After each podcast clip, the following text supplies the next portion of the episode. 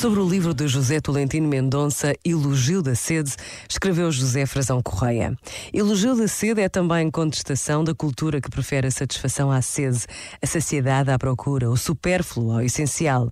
Tão cheios, tão satisfeitos, tão inchados, tão elegantes, escondemos um profundo vazio, uma enorme secura, uma indisfarçável insegurança, uma beleza postiça.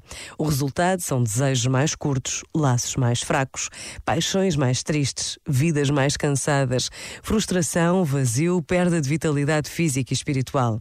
Teremos coragem para olhar para estes traços sociais e culturais também como assunto espiritual, com a consciência de que neles se joga a qualidade e fecundidade da humanidade que partilhamos? Este momento está disponível em podcast no site e na app.